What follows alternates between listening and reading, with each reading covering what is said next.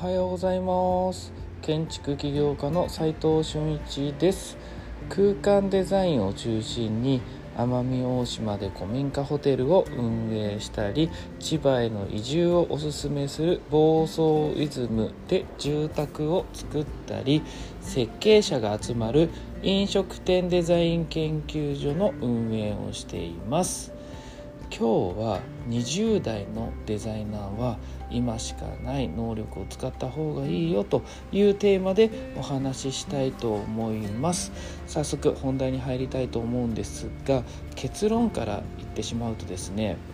デザインとか設計実務とかではなくてね若い時って20代とかって何がやっぱ強いのかっていうとやっぱ時間の多さやっぱ自分が使える時間が多いと思うんですよね。だからその時間とあと素早さレスポンスですねという能力を使って、えー、諸先輩方だったりマネージャーさんだったり経営者 の代わりにどんどん挑戦すべきだよねと。だから20代だからこの全体的な経験値的な能力のなさも許されるし比較的大きなチャンスを与えられる可能性がありますので、え、それを、え、十分に、え、理解した上で実行した方がいいなというのが今日の結論です。でポイントはですね、えまずね20代この僕が思ったこう20代僕どうやってやってきたかなと思うと、まあ、要はあまりこう寝ずに働いてきた。要は365日ほぼ休みなく働いそこの1年2年ってめちゃくちゃでかくて、えー、そこの差ってっていうか、えー、僕だったら例えばいくつあれ22とか23とかそのぐらいの23か23ぐらいの時に、えー、1年間だけ店舗デザイン要は飲食店のデザインを1年間だけもうがむしゃらに365日いろんなプロジェクトをややらせてもらったんですよね。もうそれだけで現場も行ったし設計もやらせてもらったし現場監督みたいなこともやらせてもらってるんで その時に身についた、えー、経験が今もあんまり変わらずにその実務的な能力はその1年間で身につけたものをずっと使っているという、まあ、もちろんねその後経験値もどんどん増えていって、えいろんな視点で物事は見れるようになったんですがそのベースとなるえー、知識はその20代の22歳23歳の時に、えー、身につけたと思います、えー、こういった感じで、え若い時にがむしゃらにやった1年間っていうのは、え結構使えるそこからの経験値が積み重ねていくんで30代40代と。えどんどんどんどんこうやらなかった人とは差ができたんだろうなと思っていますなので そもそも20代で身につけてさって絶対縮まらないんで、えー、気合で20代の方はやった方がいいなと思っております。でその次にはですね先輩にこうまあね先輩方僕も先輩いるんですけどこう同じ土俵で勝とうとしちゃダメだと思うんです。要はデザインとか設計実務では勝てないって当然じゃないですかそれは。経験値も引き出しの量も技術力も何もかも劣ってるわけですからね。まだやってないんで。しょうがないじゃないですか。でそこでこう頑張って張って出るよりはもうちょっと違う方向性を考えていった方がいいって僕は20代の時思ってました。でその時は何が勝てるかなって20代でそれ30代40代に勝てるものって何かなって言ったらやっぱ体力ですね。体力。あとフットワークの軽さスピード感。あとはね行動力。この行動力っていうのは、えもしかしたら若いからっていうわけじゃなくてこの人だからっていうのはあるかもしれませんが、まあ、一応行動力。あと時間がやっぱりある。こう時間があるって何であるかっていうとどうしても経営者とかって、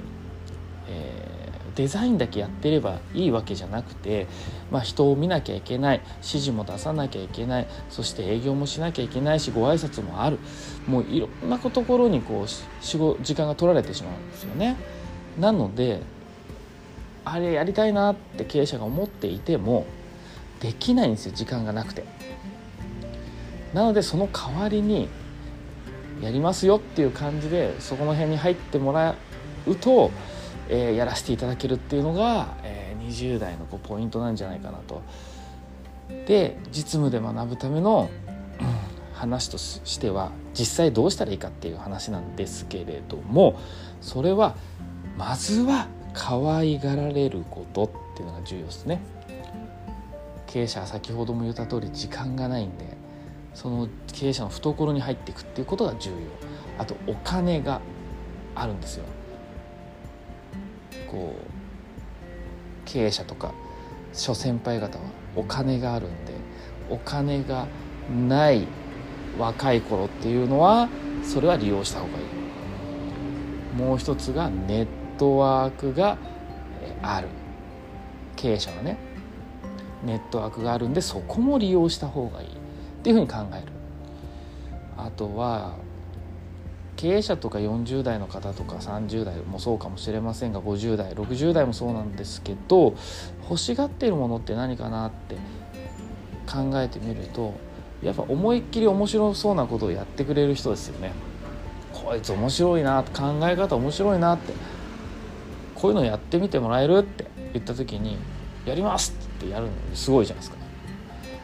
いいじゃないですかそういうの。あとは